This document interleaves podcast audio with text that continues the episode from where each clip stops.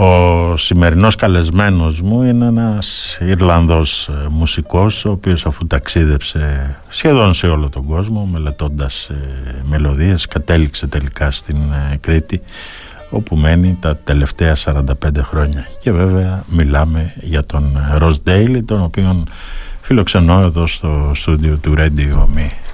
Ροζ Ντέιλι την καλημέρα μας. Καλημέρα και από μένα ναι.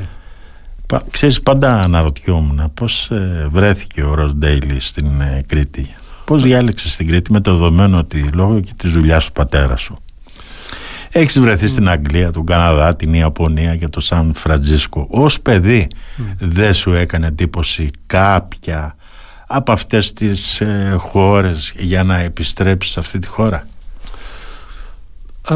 Μάλλον όχι. Δηλαδή σε, ε, σε όλες αυτές τις χώρες που έζησα ως ε, παιδί και έφηβος ωραία προσαρμόστηκα, ζούσα εκεί πέρα αλλά ποτέ δεν αισθάνθηκα ότι αυτό είναι, το, αυτός είναι ο χώρος μου. Ναι. πάντα αισθανόμουν λίγο περαστικός σε όλα αυτά τα μέρη. Όταν ήρθα εδώ πέρα δεν ήρθα με μια απόφαση να μείνω εδώ πέρα. Αυτό είναι κάτι που προέκυψε καθοδόν.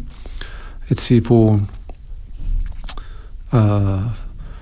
αυτά γίνονται χωρίς να τα αποφασίζεις ακριβώς δηλαδή συμβαίνει αυτό διάφορα πράγματα έρχονται αλλάζουν κάποια σχέδια που νομίζεις ότι είχες και ο καθένας έτσι, κάπου βρίσκει τη θέση του μέσα σε όλα αυτά τα γεγονότα ναι.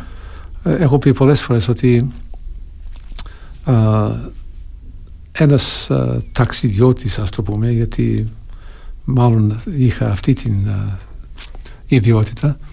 Κάποια στιγμή το ταξίδι του το εξωτερικό σταματάει και το εσωτερικό έτσι έχει περισσότερη σημασία. Και αυτό συνέβη και σε μένα εδώ πέρα. Μάλιστα. Ναι. Τώρα κάποτε είχες πει ότι σε ηλικία 11 ετών στην ε, Ιαπωνία αποφάσισες να ασχοληθείς με την ε, μουσική. Τι ήταν αυτό; Που σε οδήγησε σε αυτή ναι. την απόφαση. Πάλι δεν ήταν ακριβώς απόφαση όσο ήταν ότι εκείνη την, μια συγκεκριμένη μέρα που μπορώ να τη θυμηθώ ακριβώς δηλαδή ξαφνικά συνειδητοποίησα ότι «Ω, μουσικός είμαι». είχα ξεκινήσει να ασχοληθώ με την κλασική κιθάρα τότε στη, ναι. το, ένα διάστημα που ο πατέρας μου εργαζόταν στη Ιαπωνία. Ναι. Πατέρας ο οποίος ασχολιόταν με τους υπολογιστές, ναι, από ό,τι ξέρω, ναι, και η μητέρα έπαιζε πιάνο. Ναι, σωστά; Ναι, ναι, ακριβώς αυτό. Ναι, ναι και α, ξεκίνησα α, να ασχοληθώ με την κλασική κιθάρα και ξύπναγα κάθε πρωί πολύ νωρίς πρωτού πάω στο σχολείο και μελέταγα και αυτά και κάτι πρωτόγνωρα πράγματα για μένα α, και μία μέρα ξαφνικά συνειδητοποίησα ότι «Ω, εγώ είμαι μουσικός». Α, OK. Okay. και η συνέχεια είναι γνωστή. Και μετά η Λύρα πώς μπήκε στη ζωή σου στην Κρήτη; Όταν μετά από τη Ιαπωνία επιστρέψαμε στην περιοχή του Σαν Φρανσίσκο στην Αμερική ναι. συνέχισα τη δουλειά που έκανα με την κλασική κιθάρα και μελέταγα και μάθαινα μαζί με αυτό μάθαινα και διάφορα είδη ίσως πιο αυτό που λέμε σύγχρονα δηλαδή με τη rock και blues και τέτοια πράγματα ναι. και με ηλεκτρική κιθάρα ακόμη στη κλασική μουσική πάντα μου άρεσε και έτσι και έδωσε το ενδιαφέρον μου ιδιαίτερα όλη η πολύπλοκη δομή και οι, έτσι, οι φόρμες έτσι, πολύ σύνθετες και όλα αυτά η συνθετική δομή αλλά στη κλασική κιθάρα ειδικά εκείνα τα χρόνια μου έλειπε η διάσταση την λίγο πιο δημιουργική ας το πούμε του αυτοσχεδιασμού βασικά ναι. ήταν η υπόθεση ότι έχουμε στην παρτιτούρα αυτό το εκτελούμε Στη πιο σύγχρονη μουσική, ειδικά στα blues και τέτοια, μου άρεσε πάρα πολύ όλη η διάσταση του αυτοσχεδιασμού. Αλλά μου έλειπε λίγο η πιο σύνθετη δομή και το, όλη η αρχιτεκτονική των κομματιών που είχαμε στην κλασική μουσική.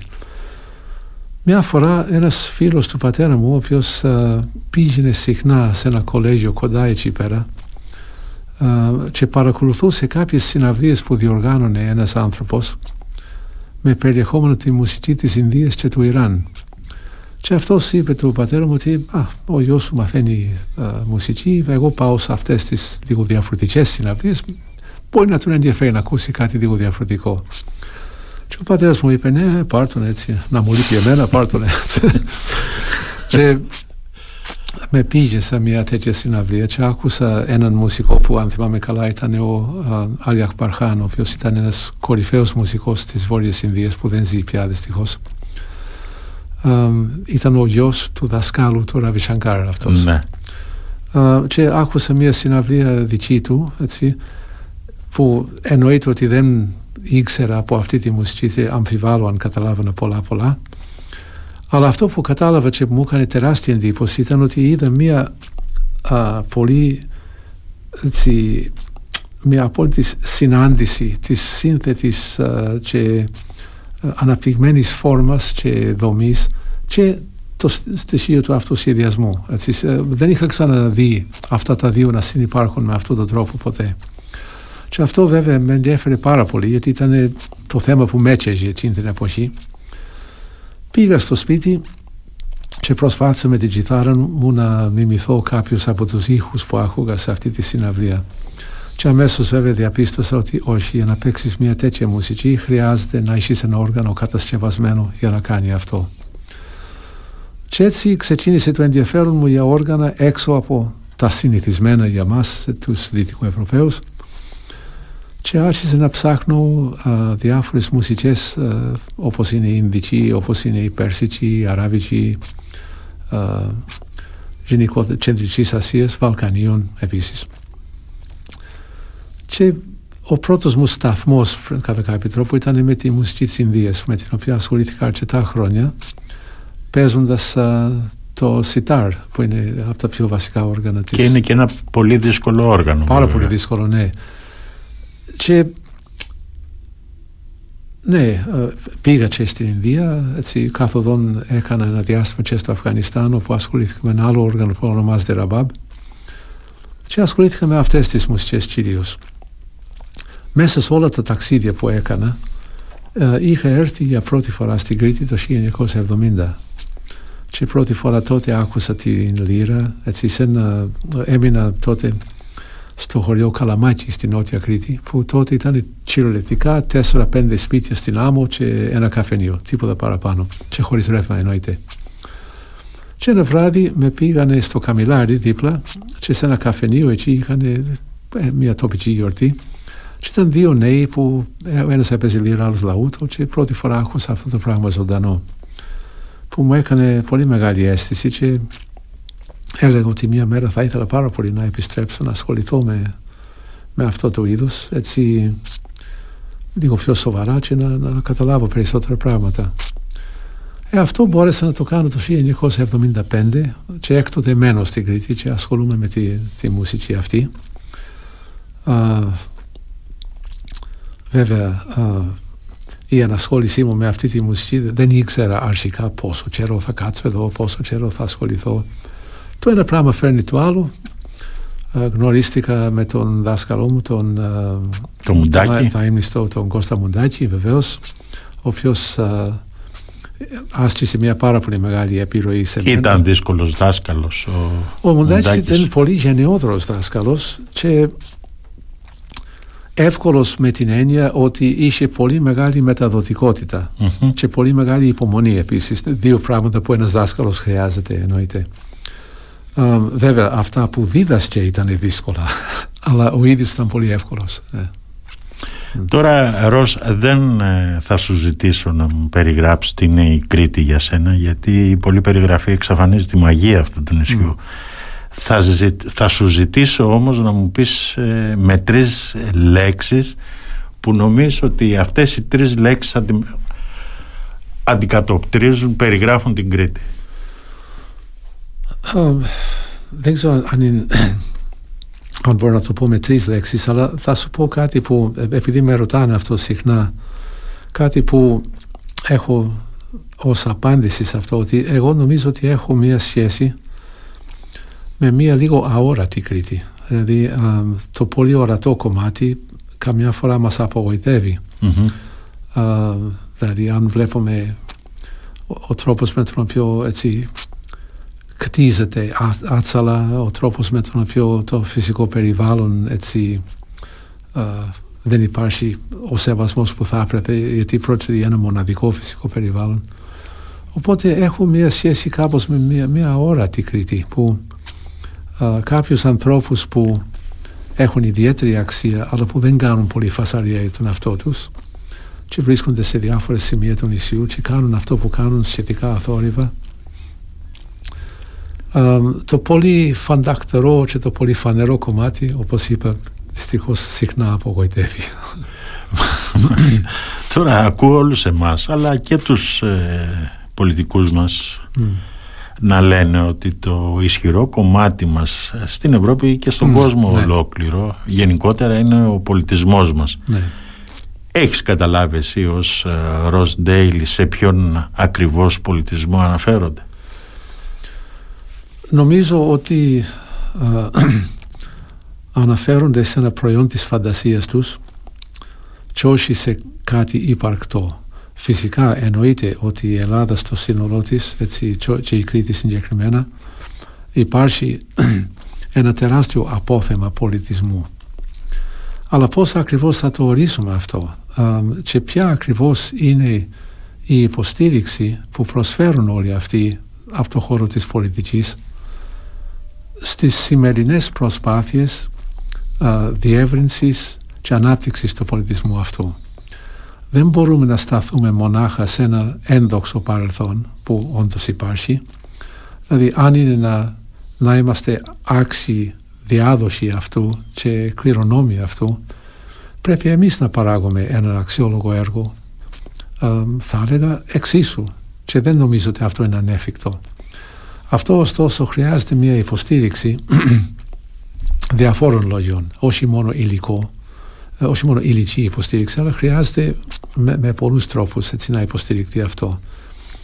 Πρέπει να είναι κάτι που είναι από τα σημαντικότερα πράγματα στη ζωή μας και όχι το τελευταίο που σκεφτόμαστε.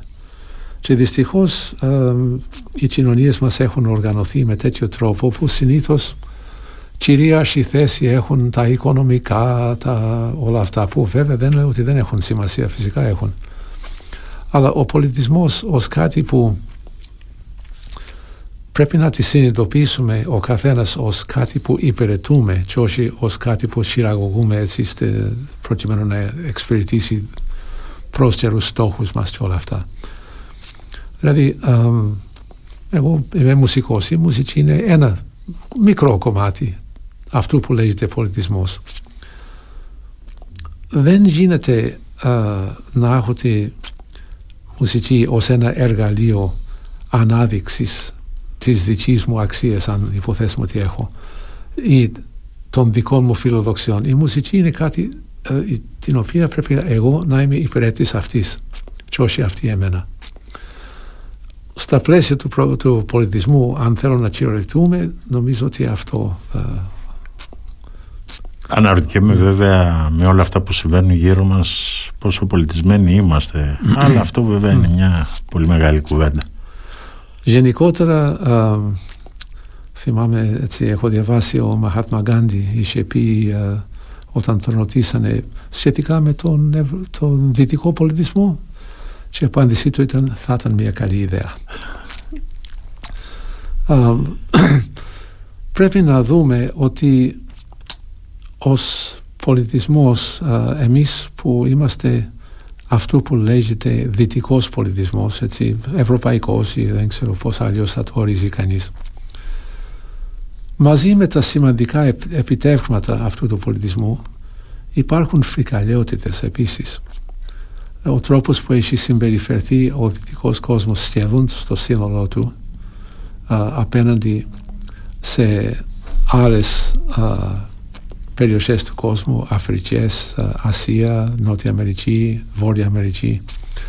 Δηλαδή ε, δεν μπορώ να πω ότι αυτός ο πολιτισμός είναι μόνο θετικός, έχει πάρα πολύ αρνητικό, μεγάλο αρνητικό κομμάτι.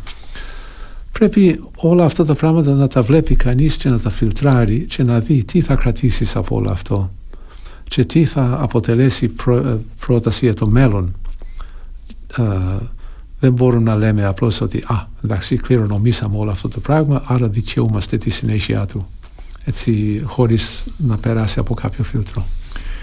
Για σένα υπάρχει καλή και κακή μουσική ή είναι κάτι τελείως υποκειμενικό; Νομίζω ότι σε μεγάλο βαθμό είναι υποκειμενικό, δηλαδή είναι κάποια πράγματα που μπορεί να είναι πάρα πολύ αξιόλογα, τυχαίνει να μην, με, να μην μου πολύ αρέσουν. Εντάξει, αυτό δεν είναι ασήμαντο. Αυτό που κοιτάζω εγώ στη μουσική είναι, είναι πολύ εύκολο να καταλάβεις τους ανθρώπους που καταβάλουν την καλύτερη τους προσπάθεια να κάνουν κάτι, να προσφέρουν κάτι και να έχουν τη μουσική α, ως κάτι πάνω από τους ίδιους που υπηρετούν. Δηλαδή, να το πω με πολύ απλά λόγια. Υπάρχει ο μουσικός που το κάθε τι που παίζει, το κάθε τι που λέει, όλοι οι πρακτικοί του, όλοι όσα κάνει, όλα λένε, κοίτα με εμένα. Ναι. Και υπάρχει ο άλλος μουσικός που όλα όσα κάνει, όσα παίζει, όλη η ζωή του, όλη η πρακτική του λένε άκου την, ε, τη μουσική. Από τον δεύτερο είναι λογικό να περιμένουμε κάτι αξιόλογο και κάτι που έχει, ενδιαφέρον. Από τον πρώτο μάλλον δύσκολο. Γιατί ο, ο πρώτος απλώς βλέπει ότι... Είναι ερωτεύσιμος. Ναι, θέλει να, να κοιτάξουμε όλοι αυτόν. OK, okay, ναι. να τον κοιτάξουμε. Ναι. Πέντε, δέκα λεπτά, πόσο το ενδιαφέρον εξαντλείται. Ενώ η μουσική είναι κάτι που είναι μεγαλύτερο από το καθένα μας. Ο καθένας μας σε μια ζωή ολόκληρη και όσο σκληρά και ενεργαζόμαστε, στο τέλος θα έχουμε μάθει ένα μικρό κομμάτι της. Και πρέπει να το αποδεχτούμε αυτό και να χαιρόμαστε γι' αυτό, ότι υπηρετούμε κάτι τόσο μεγάλο, α, ότι κανένας μας δεν φτάνει στο τέλος της και κανένας μας α, δεν είναι κυρίαρχος αυτού του χώρου. Είμαστε όλοι υπηρέτες. Μάλιστα. Mm. Έχεις ξεχωρίσει κάποιον Έλληνα συνθέτη περισσότερο από ότι. Νομίζω περισσότερο έτσι, οι άνθρωποι που στην ελληνική μουσική που πάντα εκτιμούσα ιδιαίτερα και που έτσι εμένα προσωπικά με συγκινούν με αυτό που κάνουν είναι κυρίως οργανοπαίκτες έτσι, οι οποίοι πολλές φορές ίσως δεν τραβάνε την προσοχή του κόσμου ή δεν uh, περιγράφονται ως uh, μεγάλοι συνθέτες και ξέρω τι άλλα. Uh, είχα την καλή τύχη να συνεργαστώ με μερικούς από αυτούς. Δηλαδή την δεκαετία του 80 και 90 συνεργάστηκα 7 χρόνια με τον, τον αείμνηστο τον Βασίλη Σούκα, ο οποίος έπαιζε ο οποίος ήταν ένας πάρα πολύ σπουδαίος μουσικός, έτσι, όπως και πολλοί άλλοι του χώρου της δημοτικής μουσικής. Και πάντα αυτή η κατεύθυνση ήταν που κυρίως έτσι με ενδιέφερε. Ταυτόχρονα με το ότι με ενδιέφερε αυτό το είδος και έβλεπα μέσα σε αυτό το χώρο της παραδοσιακής μουσικής όπως ονομάζεται έβλεπα ιδιαίτερα αξιόλογους ανθρώπους. Πάντα κάτι επίσης με στεναχωρούσε σε αυτό το χώρο που είναι το γεγονός ότι η αξία αυτού του χώρου δυστυχώς δεν αναγνωρίζεται ευρέως. Και πέρα από αυτό ο χώρος αυτός καλείται να υπηρετήσει σχεδόν αποκλειστικά την διασκέδαση και όχι άλλες διαστάσεις της μουσικής και της τέχνης. Ενώ αυτοί οι άνθρωποι όλοι έχουν αυτές οι ικανότητες αλλά όταν δεν βρίσκεσαι μπροστά στην πρόκληση να αναπτύξεις νέες πτυχές, δυστυχώς πολλές φορές δεν συμβαίνει. Οπότε είναι σαν να πεις ότι όταν καλείται να υπηρετήσει αποκλειστικά τη διασκέδαση, σαν να μπαίνει μια οροφή και σκοντάφτει συνεχώς αυτή την οροφή και δεν ανεβαίνει πιο πάνω. Εγώ θα ήθελα να δω αυτή τη μουσική να βρίσκεται μπροστά στις αντίστοιχες προκλήσεις που θα τη βοηθήσουν να αναπτυχθεί και, και σύμφωνα με τις πραγματικές ικανότητες και τις uh, πιθανότητες που εμπεριέχει. Η, η, μουσική βιομηχανία πιστεύεις ότι τελικά είναι ένα βάρος σε αυτή την ε, μουσική; Είναι ανασταλτικός παράγοντας για αυτού του είδους τη μουσική. Uh, ναι σίγουρα. Um, μπορώ να, να πω κάτι που Τη δεκαετία του 1990 εγώ είχα ένα γραφείο παραγωγής σε μια πολυεθνική δισκογραφική εταιρεία Ναι. που ήταν στην Αθήνα που λέγονταν BMG uh, Bertelsmann Music Group ε, Ωραία, και αυτό είχε ένα γραφείο στην Αθήνα. ε, και έκανε παραγωγές εδώ st- στον ελλαδικό χώρο. Ε, συνεργαζόμουν έτσι κάπως με αυτή την εταιρεία δεν ήμουν υπάλληλος της απλώς ε, σ- συνεργαζόμενος. Και σε μια κουβέντα που είχα με τον τότε διευθυντή της εταιρείας Μίλθος Καρατζάς ε, μου είχε πει ότι το contract, έτσι, η σύμβαση που έχει με την ε, μητέρα εταιρείας στο εξωτερικό είναι ότι έχει το δικαίωμα στην Ελλάδα να, να α, πραγματοποιήσει παραγωγές pop, rock και jazz αλλά δεν έχει το δικαίωμα να κα- πραγματοποιήσει καμία άλλη παραγωγή. Οπότε του έλεγα, δηλαδή αν σου έλεγα έτσι, να πραγματοποιήσουμε μια παραγωγή με τον Μουντάτσι ή με τον α, Σούκα ή με τον Χαλτζιά ή με κάποιον από όλους αυτούς τους παραδοσιακούς μουσικούς δεν έχεις το δικαίωμα να το κάνεις αυτό. Και μου λέει, δυστυχώς, σύμφωνα με τη σύμβαση που έχουμε εδώ πέρα, ως παράρτημα της κεντρικής εταιρείας, δυστυχώς όχι. Δεν έχω το δικαίωμα αυτό. Μάλιστα. Αυτό σημαίνει ότι η εταιρεία αυτή που πραγματοποίησε πολλές παραγωγές στην Ελλάδα, όπως και άλλες εταιρείες αντίστοιχες, πραγματοποίησε παραγωγές αποκλειστικά συγκεκριμένων κατευθύνσεων που υπηρετούσαν την κυρίαρχη φιλοσοφία των εταιριών ε, των δισκογραφικών εκείνης εποχής που ήταν γιατί να κάνω μία παραγωγή ε, για τους υπηρώτες, μία για τους κριτικούς, μία για τους Θεσσαλούς, μία για τους Πελοποννήσιους και δεν κάνω μία παραγωγή στη Νέα Υόρκη ή στην Αθήνα που την πουλάω σε όλους αυτούς. Εμπορικά είναι μια πολύ σωστή σκέψη θα έλεγα αλλά ως α, ας πούμε άποψη ή γραμμή πολιτισμού σ- σαφώς δεν είναι. Α, και κατευθύνει τα πράγματα προς μια κατεύθυνση συγκεκριμένη που σίγουρα δεν ευνοεί α, τον α, τοπικό πολιτισμό. Τώρα πια θα πει κανείς ότι δεν υφίσταται καν η μουσική βιομηχανία, δηλαδή έχει πεθάνει εντελώς αυτό.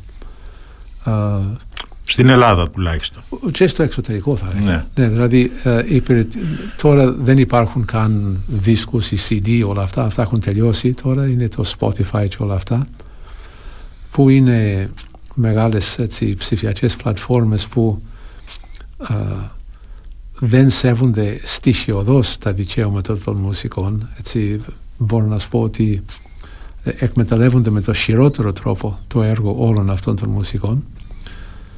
Α, δυστυχώς αυτό υπάρχει τώρα πια και α- από αυτό ευνοούνται πάρα πολύ λίγοι έτσι, πολύ μεγάλα ονόματα της α, pop διεθνώς και κάτι τέτοια πράγματα αλλά συχνά όχι, όχι άμεσα μέσα από διάφορες άλλες δραστηριότητες που είναι μάλλον α, αμφίβολης ποιότητας και ηθικής. Ο Ρος τι σε έκανε αλήθεια να αποποιηθείς ουσιαστικά τα πνευματικά σου δικαιώματα; Επειδή συνεργαζόμουν κατά καιρούς με δισκογραφικές ε, εταιρείες, ε, εννοείς γιατί έχω τη μουσική Ναι. ε, στο, στο, Ελεύθερη, στη ναι. δική μου την ιστοσελίδα ε, ελεύθερη για τον κόσμο.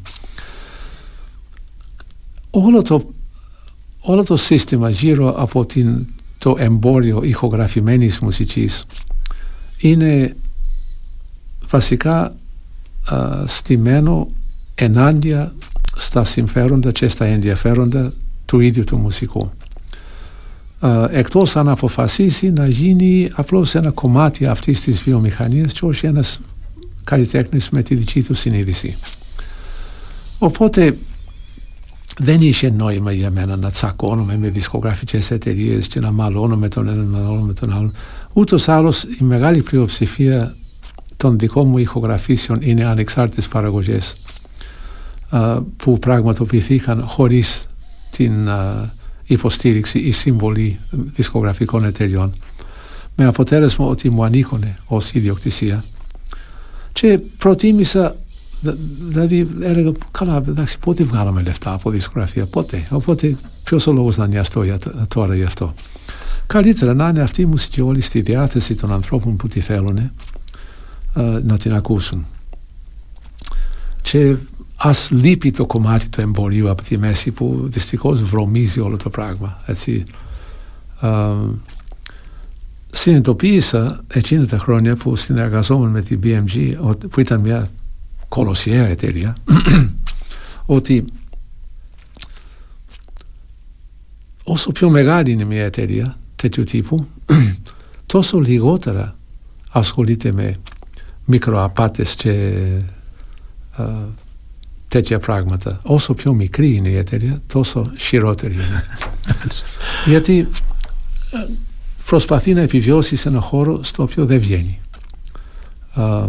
η Ελλάδα συγκεκριμένα είχε μια εντελώς δυσανάλογη δισκογραφία όσο υπήρχε σε σχέση με το μέγεθος της χώρας. Γιατί η δισκογραφία κυρίως εκείνη τα χρόνια α, υποστήριζε τα μεροκάματα της νύχτας. Αυτό ήταν. Οπότε Κανένας δεν έβγαινε από δισκογραφία. Ναι. Όλο αυτό το πράγμα ήταν να υποστηριχθεί η νύχτα και τα μεροκάματα της νύχτας. Ένα πράγμα που ουδέποτε με αφορούσε εμένα και δεν με ενδιαφέρει ποτέ. Μάλιστα. Ναι. Λοιπόν, να πέσει το σήμα του σταθμού και να ξαναεπιστρέψουμε για να ολοκληρώσουμε αυτή την ε, κουβέντα. Ρώσα. Okay. Radio Me 88,4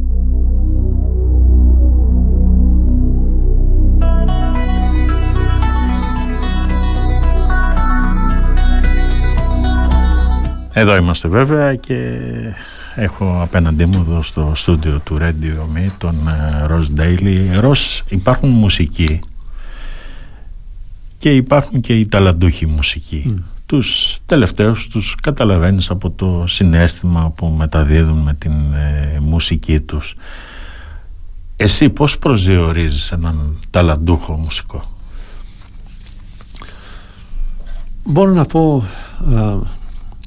από τη θέση μου και του μουσικού αλλά και του δασκάλου μουσικής.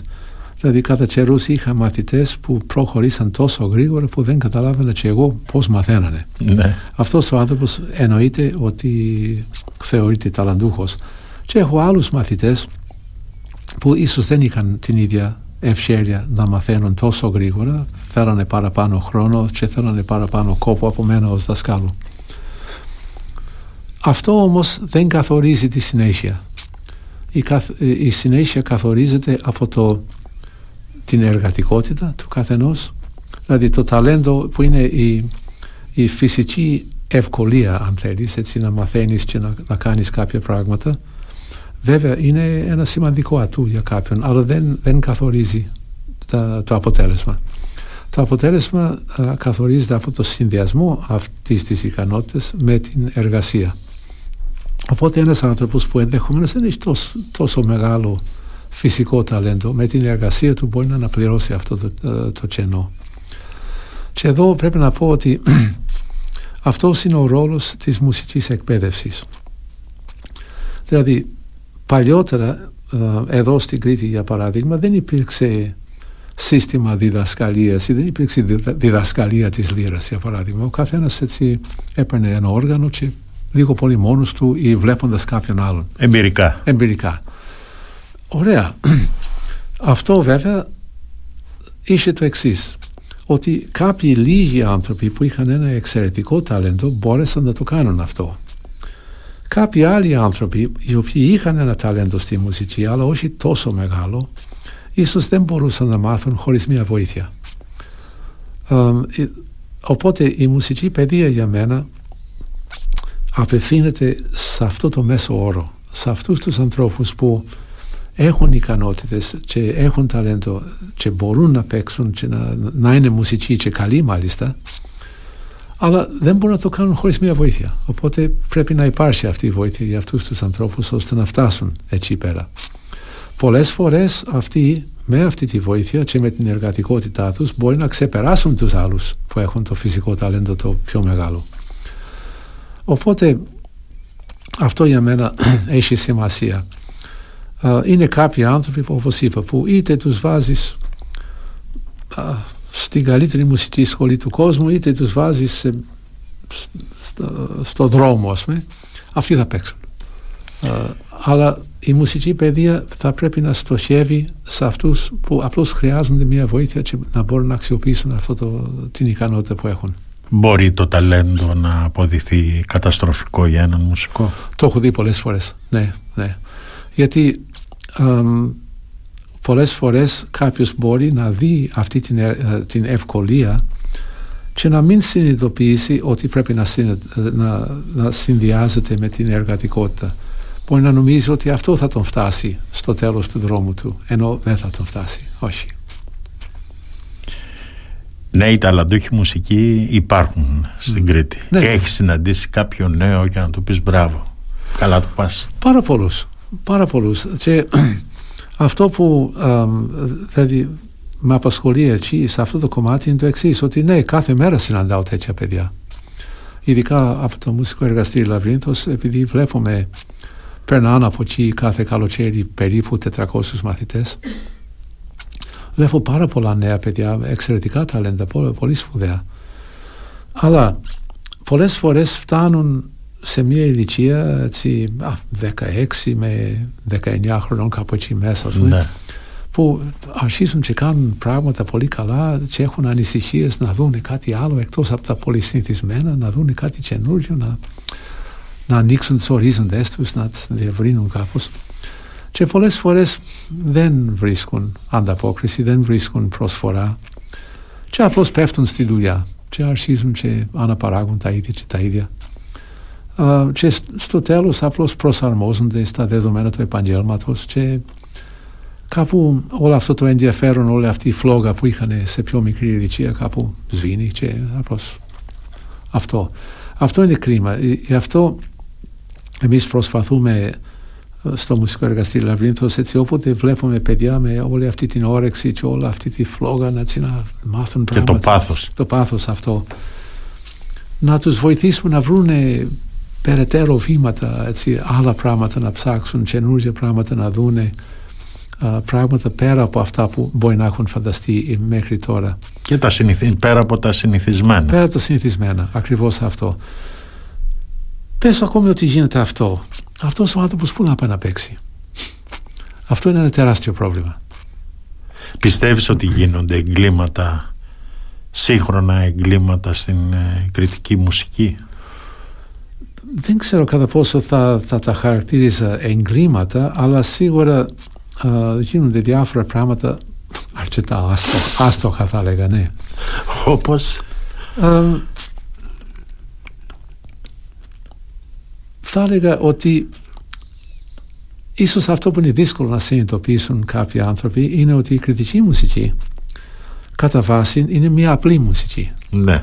Και έτσι είναι όλη η ομορφιά της μην νομίζει κανείς ότι το απλό είναι το εύκολο ή το απλό είναι αυτό που δεν έχει αξία ίσα ίσα στη μουσική το απλό είναι από τα πιο δύσκολα πράγματα να κάνει κανείς και από τα πιο όμορφα οπότε το κάθε τι που είναι απλό έχει πολύ λεπτές και ευαίσθητες ισορροπίες εσωτερικές και αν διαταράξουμε κάτι αν κουνήσουμε κάτι μέσα σε όλο αυτό το, το πράγμα μοιραίως επηρεάζει όλα τα άλλα στοιχεία. Οπότε θέλει μεγάλη προσοχή τι θα κάνεις με αυτό. Δηλαδή αν προσπαθείς να κάνεις το σύγχρονο, το, την κριτική μουσική, προσπαθείς να την κάνεις έτσι pop ή ξέρω εγώ τι άλλο. Ναι.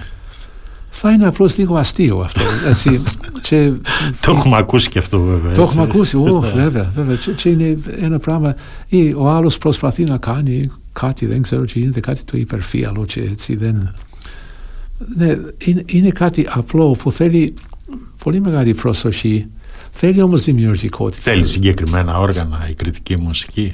Ας πούμε αυτό που βλέπουμε σε διάφορες έτσι κομπανίες να χρησιμοποιούν drums, να χρησιμοποιούν μπάσα, να χρησιμοποιούν ηλεκτρικές κιθάρες.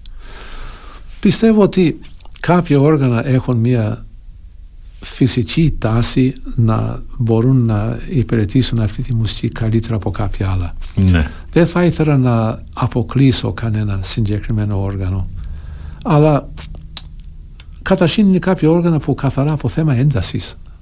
δηλαδή α, μία λίρα έχει μια συγκεκριμένη ένταση. Ένα ηλεκτρικό μπάσο είναι συνήθως παίζει σε πολύ, ή drums ή ξέρω παίζουν πολύ πιο δυνατά και αυτά από τη φύση τους δυσκολεύονται να συνεπάρχουν αν δεν μετατραπεί καθαρά σε ηλεκτρικό ήχο οπότε από εκεί και πέρα μπαίνουμε σε άλλο κανάλι ας το πούμε τα όργανα που διαχρονικά υπηρετούν την κριτική μουσική έχουν όλες τις ικανότητες και τις προδιαγραφές για να υπηρετήσουν αυτή τη μουσική. Αλλά νομίζω ότι ένα πράγμα που χρειάζεται είναι ένας ορισμός αυτής της μουσικής. Ποια είναι η κριτική μουσική; Κάποτε είχα θέσει αυτό το ερώτημα σε κάποιον ο οποίος ήταν άνθρωπος υποτίθεται ειδικός σε αυτή τη μουσική. Ωραία, Ποιος είναι ο ορισμός της κριτικής μουσικής; Και η απάντησή του ήταν οτιδήποτε μυρίζει Κρήτη. Και, ω, καλά, εντάξει. Αν είναι έτσι. Και δηλαδή η κριτική μουσική πρέπει να παίξει με συγκεκριμένα όργανα, έχει συγκεκριμένες φόρμες, είναι οτιδήποτε γραφτεί από άνθρωπο από την Κρήτη, είναι οτιδήποτε γράφεται στα πλαίσια της κριτικής φόρμας από οποιονδήποτε άνθρωπο, είτε Κινέζος ή Ιαπωνέζος να είναι, ξέρω εγώ τι άλλο. χρειάζεται να ασχοληθούμε λίγο, να, να δούμε, ωραία, τι είναι αυτή η μουσική τελικά. Γιατί όπως είναι τώρα, είναι λίγο ξέφραγο αμπέλι. Δηλαδή, ο καθένας κάνει ό,τι νομίζει και το ονομάζει όπως θέλει. Ίσως είναι αυτό, δεν ξέρω, αλλά νομίζω ότι έχει σημασία ως σύνολο να μπορούμε να, να δούμε κάτι και να, να ξέρουμε σε τι αναφερόμαστε. Α, από εκεί και πέρα μπορούμε να κρίνουμε το κάθε, το κάθε τι που υπάρχει και που δημιουργείται στα πλαίσια αυτής της παράδοσης σύμφωνα με κάποιον ορισμό. Δηλαδή ότι περιμένουμε κάτι συγκεκριμένο, αυτό ανταποκρίνεται, δεν ανταποκρίνεται. Ο Ρος Ντέιλι αισθάνθηκε ποτέ ξενομπάτης στην ε, κριτική μουσική καθώς πολύ παλιή κριτική μουσική λένε ότι για να παίξεις κριτική μουσική πρέπει να είσαι κριτικός. Ε, εγώ δεν αισθάνθηκα ποτέ τον αυτό μου ως δηλαδή δεν, δεν υπήρξα κατά την άποψή μου έτσι κριτικός μουσικός, όχι. Όταν ήρθα εδώ πέρα δεν ήρθα με σκοπό να γίνω κριτικός λιράρης, ήρθα με σκοπό να μαθαίνω να παίζω λίρα. Είναι δύο διαφορετικά πράγματα αυτά. Δεν ήρθα να γίνω κάτι που δεν είμαι. αλλά πιστεύω ότι κάθε μουσική παράδοση μπορεί να υπηρετείται από ανθρώπους διαφορετικούς. Θα μπορούσα να πούμε ότι η ευρωπαϊκή κλασική μουσική για παράδειγμα ουσιαστικά έχει αφετηρία τη κεντρική Ευρώπη, έτσι, κάποιες περιοχές της Ιταλίας, Γερμανία, Γαλλία, αυτά. Ωστόσο σήμερα παίζεται από Κορεάτες, από Ιαπωνέζους, από Κινέζους που την παίζουν αυτή τη μουσική εξίσου καλά, αν όχι καλύτερα, από πάρα πολλούς Ευρωπαίους. Δεν νομίζω ότι μια μουσική α, είναι μόνο για αυτούς ή μόνο για εκείνους. Βέβαια, η κάθε μουσική αρέσκεται να απευθυνθεί σε ένα όλο και μεγαλύτερο κοινό.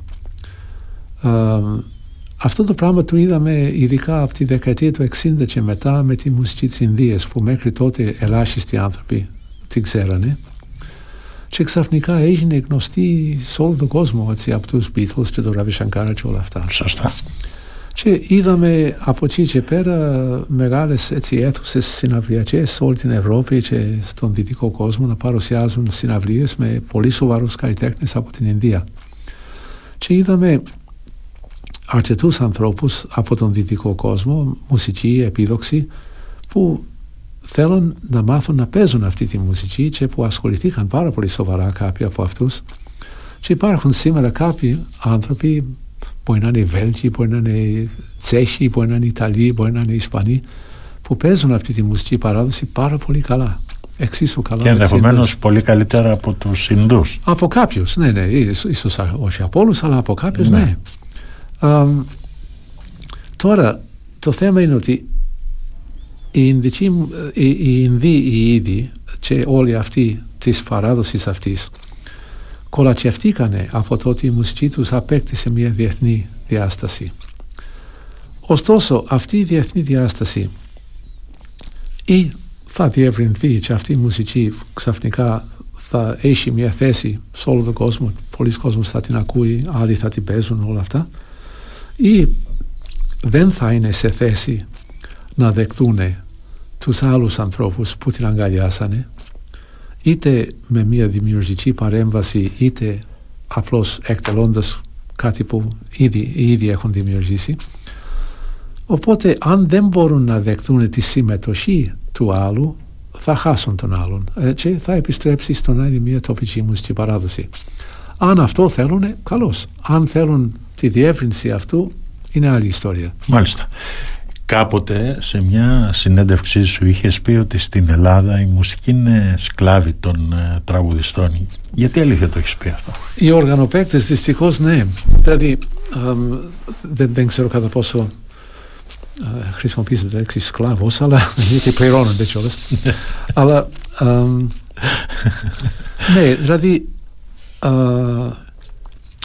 κυριαρχεί το τραγούδι και αυτό δηλαδή η οργανική μουσική και η θέση των ανθρώπων που παίζουν τα μουσικά όργανα ε, είναι σαφώς σε δεύτερη μοίρα σε σύγκριση με, με το τραγούδι. Γι' αυτό και κάθε πιο πίσω.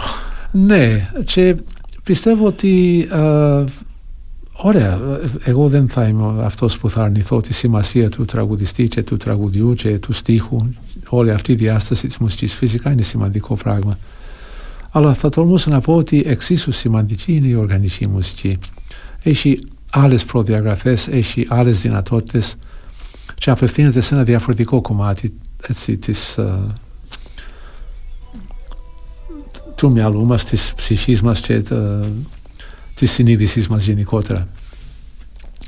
Uh, απλώς ότι το ένα είναι πιο εύκολο, εύκολο έτσι εμπορεύσιμο από το άλλο και δεν θα έπρεπε πιστεύω να είναι το κριτήριο γιατί να έχει μια προτεραιότητα έναντι του άλλου. Θα έπαιζες ποτέ σου σε γάμο; Θα το έκανα όπως το έκανα πέρυσι το καλοκαίρι μαζί με άλλους συναδέλφους στο γάμο ενός πάρα πολύ καλού μου φίλου. Δεν μπορώ να δω ότι Δηλαδή, καταρχήν δεν είμαι κατάλληλος για να κάνω αυτή τη δουλειά. ναι. uh, είναι μια ιδιαίτερη τέχνη που κάνουν κάποιοι άνθρωποι uh, που ειδικεύονται σε αυτή τη διάσταση ναι. της μουσικής. Εγώ δεν δηλαδή έχω... θα μπορούσε να παίξεις για να χορέψει ο κόσμος. Α, ναι, ναι, βέβαια, πολύ ευχαρίστως. Ναι, και ξέρω να το κάνω. Ναι. Uh, δεν θα το έκανα ως επάγγελμα όμως. Δηλαδή, ναι. ναι, έχω επιλέξει μια άλλη κατεύθυνση. Αλλά πέρυσι το καλοκαίρι παντρεύτηκε ένας πάρα πολύ στενός μου φίλος και μαζί με άλλους συναδέλφους. Ποιος ήταν αυτός; Ε, ε, ο Γιάννης Τερεμέτης. Ένας, ναι. Είναι αυτός που ε, φτιάχνει τις φίτσες των μουσικών οργάνων που ναι. έχουμε ο οποίος είναι έτσι, ιδιαίτερα καλός μου φίλος και χάρη σε αυτόν τα όργανα μας δεν είναι άστεγα. ναι. Ξέρω όμως ότι φτιάχνεις και εσύ όργανα. Σωστά. δεν φτιάχνω, επισκευάζω και συντηρώ. Ναι. Και συντηρώ ναι. Ναι. Επειδή έχω μια μεγάλη συλλογή από μουσικά όργανα ναι. και χρειάζεται όλο και κάτι, αλλά αποφεύγω έτσι κατασκευές. σχεδιάζω μουσικά όργανα, ναι, και συνεργάζομαι με όργανοποιού, αλλά δεν θέλω να μπλέξω με εργαλεία ηλεκτρικά και όλα αυτά και να, ε, επειδή δεν είμαι, δεν είμαι ο πιο προσεκτικός άνθρωπος του κόσμου ναι. και να μην χάσω κανένα κομμάτι από κανένα δάχτυλο Μπορούμε να μιλήσουμε για εξέλιξη στην παράδοση; Νομίζω ότι υποχρεωτικά μιλάμε για εξέλιξη στην παράδοση γιατί ε, αυτό που χαρακτηρίζει την παράδοση για μένα είναι το στοιχείο της διαχρονικότητας και το διαχρονικό και το πάγιο δεν, δεν συμβαδίζουν. Οπότε δεν μπορούμε να έχουμε κάτι που είναι στάσιμο και να πούμε ότι έχει διαχρονική αξία. Το διαχρονικό είναι αυτό που διατηρεί τον εσωτερικό πυρήνα του ατσέριο και δέχεται να προσαρμοστεί σε κάθε εποχή σύμφωνα με το τι χρειάζεται για να αναδειχθεί αυτός ο εσωτερικός πυρήνας. Οπότε υπάρχουν πράγματα που έχουν περάσει από πάρα πολύ μεγάλα χρονικά διαστήματα α, αποδεικνύοντας και ξαναποδεικνύοντας σε κάθε εποχή την, την, αξία τους α, χωρίς να είναι άκαμπτα και έτσι πώς θα το πούμε χωρίς να προσαρμόζονται σε κάθε εποχή. γι' αυτό εμένα το ενδιαφέρον συστρέφεται γύρω από αυτά που έχουν διαχρονική αξία περισσότερα από ότι είναι αυτό που θα λέγαμε παραδοσιακό. οτιδήποτε είναι παράδοση δεν εννοείται ότι είναι θετικό. Υπάρχουν πράγματα στην παράδοση που είναι αρνητικά. αρνητικά. Ο τρόπος που παραδοσιακά κάποιες κοινωνίες βλέπουν τη γυναίκα για παράδειγμα δεν είναι καθόλου ωραίο. Αλλά οπότε αυτά τα πράγματα στις διάφορες παραδόσεις νομίζω ότι οφείλουν να μείνουν πίσω και να κρατάμε την ουσία αυτά που έχουν διαχρονική αξία, αυτά που μπορούν να μας συνοδέψουν στο μέλλον. Οπότε, ναι, α, υπό αυτή την έννοια θεωρώ ότι οφείλουμε να αντιμετωπίζουμε την παράδοση ως η συσσωρευμένη γνώση του παρελθόντος από την οποία μπορούμε να αντλήσουμε γνώσεις και στοιχεία και εμπνεύσεις. Μια σημερινή επεξεργασία όλου, αυτού του πράγματος και να διαμορφώσουμε μια πρόταση για το μέλλον. Αυτό. Τώρα Ρώσ για να έρθουμε και στο μουσικό εργαστήρι του Λαβύρθου. Mm. Ποια ανάγκη αλήθεια το δημιούργησε το 1982 και αυτό στο σημείο να είναι, ένας, να είναι το χουδέτσι σημείο συνάντησης καλλιτεχνών από όλο τον κόσμο; Το μουσικό εργαστήριο Λαβύρινθος έχει μια πολύ απλή αφετηρία. Ήταν μια παρέα συγκεκριμένων ανθρώπων που μελετάγαμε μαζί, παίζαμε μαζί και προσπαθούσαμε να διευρύνουμε τις γνώσεις μας σε σχέση με τη μουσική γενικότερα. Κατά καιρούς απευθυνόμασταν σε άλλους ανθρώπους εκτός του άμεσου κύκλου μας για να μας βοηθήσουν, να μας δώσουν τα δικά τους τα φώτα και όλο αυτό το πράγμα αναπτύχθηκε μέσα από τα χρόνια α, κατέληξε να είναι μια σχολή μουσικής στην Αθήνα που α, είχα ανοίξει πριν από πολλά χρόνια και βεβαίως στα χρόνια που ζούσα Αθήνα πάντα αισθανόμουν προσωρινός εκεί πέρα, δεν αισθανόμουν ποτέ μόνιμος στην Αθήνα. Και πάντα είχα έτσι στο νου μου την επιστροφή είτε στην Κρήτη ή σε κάποια άλλη υπηρεσία, αλλά κατά προτίμηση, κατά προτίμηση στην Κρήτη. Και τότε δέχτηκα μία πρόκληση και πρόσκληση από τον, τον κύριο Ρούσο Τσιπριωτάκη που ήταν ο δήμαρχος τότε του Δήμου Κασαντζάκη οποίος ήθελε από τη θέση του δημάρχου ενός Δήμου με αυτό το όνομα να κάνει κάποια πράγματα παραπάνω για το πολιτισμό. Και ε, αυτό τέριαξε με μια δική μου επιθυμία να φύγω από την Αθήνα και να επιστρέψω στην επαρχία στην οποία αισθάνομαι πιο πολύ ότι μου ταιριάζει. Και έτσι ξεκινήσαμε α, τη νέα διάσταση του μουσικού εργαστήριου Λαβρίνθος που ξεκινάει ουσιαστικά από το 2002 που ανοίξαμε εδώ κάτω στο Χουδέτσι με τη διοργάνωση σεμινάριων, με συναυλίες, με διάφορες δραστηριότητες που έχουν να κάνουν με τη μουσική εκπαίδευση. και αυτό, αυτό το, το στόχο έτσι, α, υπηρετούμε όλα αυτά τα χρόνια και προσπαθούμε ακόμη και σήμερα. Βέβαια τα τελευταία τρία χρόνια θα έλεγα έχουμε αντιμετωπίσει κάποιες δυσκολίες καταρχήν ήταν η πανδημία, το COVID ναι. Που, μετά ο σεισμός μετά ο σεισμός που μπορώ να πω ότι έκανε μεγαλύτερη ζημιά σε εμάς ναι. ο σεισμός από ότι η πανδημία και προσπαθούμε τώρα να συνέρθουμε από όλο αυτό και να, να, να συνεχίζουμε την πορεία μας κανονικά που πιστεύω ότι από φέτος θα μπορέσουμε θα έχουμε ένα νέο κτίριο στο Χουδέτσι από ναι. φέτος που θα έχει όλες τις προδιαγραφές που θα μπορέσουμε να κάνουμε τη δουλειά μας όχι μόνο δύο μήνες το καλοκαίρι αλλά καθ' όλη τη διάρκεια του χρόνου να φιλοξενούμε μουσικούς και σεμινάρια και εκπαιδευτικά προγράμματα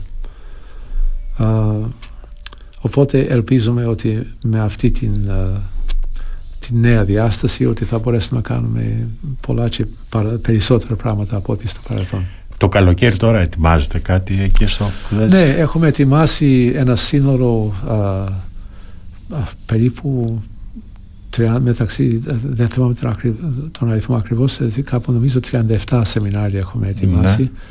Μία σειρά από συναυλίες σε συνεργασία και με το Υπουργείο Πολιτισμού, με το, το Δήμο Αρχάνων Αστεροσίων και με το Δήμο Ηρακλείου. Ναι.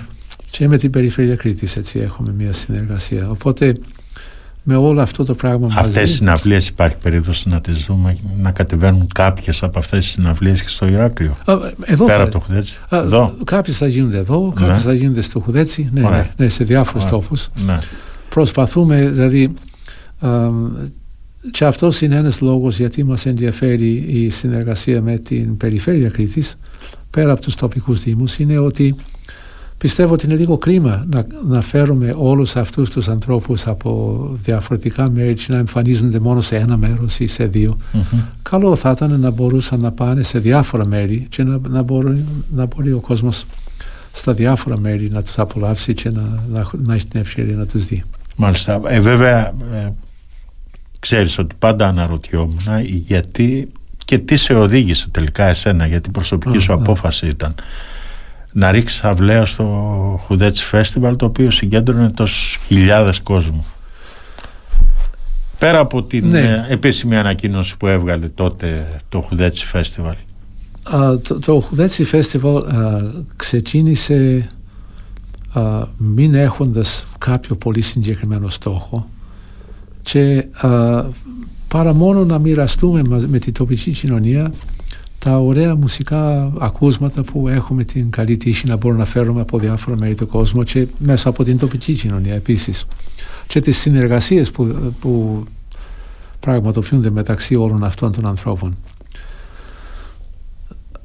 δεν το περιμέναμε ότι θα, πάρω, θα, θα πάρει τόσο μεγάλες διαστάσεις. Α, η τελευταία εκδοχή του φεστιβάλ ήταν το 2016. Είχε μέσα σε τέσσερις μέρες περίπου 50.000 κόσμο. Αυτό είναι μια υπερβολή για ένα μικρό χωριό 800 ανθρώπων χωρίς καθόλου τις αντίστοιχες ε, Υποδομές. υποδομές. Και βεβαίως αυτό γίνεται και επικίνδυνο. Κάποια στιγμή κάτι θα πάει στραβά και μπορεί να πάει στραβά πολύ στραβά. ναι. Όταν δεν υπάρχουν οι υποδομές, οι υποδομές να διαχειριστείς σε ένα τέτοιο αριθμό ανθρώπων. και υπήρχε και κατάχρηση της φιλοξενίας από πολλούς. Υπήρξε και αυτό, ναι. εμ, να φανταστείς ότι ε, στο τελευταίο φεστιβάλ σε μία από τις τέσσερις μέρες ε, κατά τις τέσσερις η ώρα το πρωί ήμουν πάρα πολύ κουρασμένος μπήκα στα μάξι μου να πάω σπίτι στις Αρχάνες έβαλα τα μάξι μπροστά και δεν ξέρω πώς το σκέφτηκα αλλά ξαφνικά σταμάτησα, έσβησε τα μάξι κατέβηκα και κοίταξα από κάτω και ήταν ένας άνθρωπος που τσινό, τύφλετς με διάστηκε και κοιμόταν κάτω από τα μάξι. Αν είχα ξεκινήσει, oh, Θα τον έχεις σκοτώσει. ναι. Και δηλαδή είδα ότι oh, τώρα χωρίς να έχουμε τις κατάλληλες υποδομές, χωρίς να έχουμε συστήματα ασφάλειας αυτά, ήταν θυμάμαι ένας άλλος ο οποίος είχε έρθει εν λίγο άλλο παρμένος ένας τύπος που έπαιζε κάτι ζογκλερικά με φωτιές και τέτοια. Α, και πήγε αυτός και έμεινε κάτω στη σπηλιότσα, κάτω σε μια περιοχή που είναι όλο ξερά φύλλα και που δεν μπορεί πυροσβεστικό όχημα να μπει και μαζί με άλλους περίπου 500 ανθρώπους που κάνανε κατασκήνωση εκεί κάτω και αυτός πήγε και παίζοντας με φωτιές. Δεν μπορώ ε, εγώ ένας άνθρωπος ούτε κανένας από εμάς να έχουμε στο νου μας τι κάνει ο ένας και τι κάνει ο άλλος. Ε, Υπάρχουν πολλοί τρελοί σε αυτό το πράγμα. και είδα ότι λοιπόν αυτό το πράγμα πάει ε, για κακή εξέλιξη αν δεν κάνουμε κάτι. Επίσης ένας άλλος λόγος ήταν ότι έγινε τέτοια βαβούρα που τελικά δεν μπορούσες να κάτσεις να ακούσεις τη μουσική. Ναι. Οπότε Είχε σταμα- γίνει σαν ένα πανηγύρι, είχε Ναι. μετεξελιχθεί η όλη ιστορία. εί- είχε ξεφύγει από το δρόμο του. Και δυστυχώς δεν ήταν πανηγύρι μουσικής αλλά ήταν κάτι άλλο. Ναι, ακριβώς. Οπότε προτίμησα α, από εκεί και πέρα κάναμε κάθε Παρασκευή όλο το καλοκαίρι α, μία συναυλία κάθε Παρασκευή δωρεάν για το κόσμο πάντα. Α, και είχα φτιάξει ως α, μία ορχήστρα από τους καλύτερους μας μαθητές που η δουλειά τους ήταν όλους τους δασκάλους που περνούσαν, περνούσαν το, το καλοκαίρι και που θα κάνανε μια συναυλία με- σε μια από αυτές τις Παρασκευές η δουλειά αυτής της ορχήστρας των παιδιών ήταν να συνοδέψουν αυτούς τους δασκάλους στο πρόγραμμά τους. Άρα να μάθουν, να μάθουν α, τη μουσική του καθενός τους που ήταν η τελευταία και η κορυφαία α, έτσι το κο- κορυφαίο και τελευταίο μάθημα αυτών των παιδιών ήταν ακριβώς αυτό. Και οι συναυλίες αυτές είχαν πάρα πολύ υψηλό επίπεδο, δηλαδή τα παιδιά ανταποκριθήκαν σε αυτή την πολύ δύσκολη πρόκριση και τότε πραγματοποιήσαμε συναυλίες και στο Χουδέτσι αλλά και στην Πύλη Βιτόρη στο Ηράκλειο με αυτά τα σχήματα και με αυτούς τους δασκάλους συνοδευόμενος από αυτή την ορχήστρα συγκεκριμένα. Οπότε προτίμησα αυτό σαν κάτι που θα απλώνεται στη διάρκεια όλου του καλοκαιριού παρά κάτι που είναι μέσα σε τέσσερις μέρες και που συγκεντρώνει ένα υπερβολικό αριθμό των ανθρώπων. Και κάτι τελευταίο. Mm. Γιατί ο χρόνος μας ναι, ναι, ναι. δυστυχώς τέλειωσε. Υπάρχει περίπτωση να δούμε την ε, συλλογή των οργάνων που έχεις από όλο τον κόσμο να φιλοξενείται από το Χουδέτσι στο Ηράκλειο. είναι κάτι που θα, θα το επιθυμούσα, ναι. δηλαδή αυτή τη στιγμή ζω με περίπου 300 όργανα μέσα στο σπίτι μου. Ναι. Και δεν είναι εύκολο αυτό. δεν μένει χώρος και για μένα και για την Κέρι και, και για τα σκυλιά σου και για τα σκυλιά μας ναι.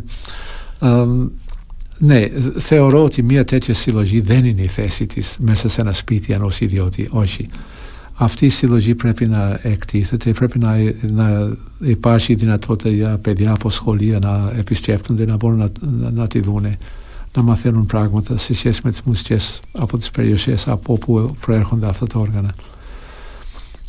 Ο Δήμος Ηρακλείου έχει βάλει στόχο να, δηλαδή με την uh, αντιδήμαρχο την κυρία Πλεύρη έχουμε κουβεντιάσει αυτό έτσι έχουν πάρει ένα κτίριο στην Αγία Τριάδα που σκοπεύουν να το μεταμορφώσουν σε ένα χώρο φιλοξενίας μιας τέτοιας έκθεσης δεν ξέρω πόσος χρόνος χρειάζεται να γίνει αυτό. Αυτό είναι το άλλο κομμάτι, το δύσκολο της νεότερης Ελλάδος. Είναι το κομμάτι των εργολάβων. Όλοι την ξέρουμε σε έναν βαθμό.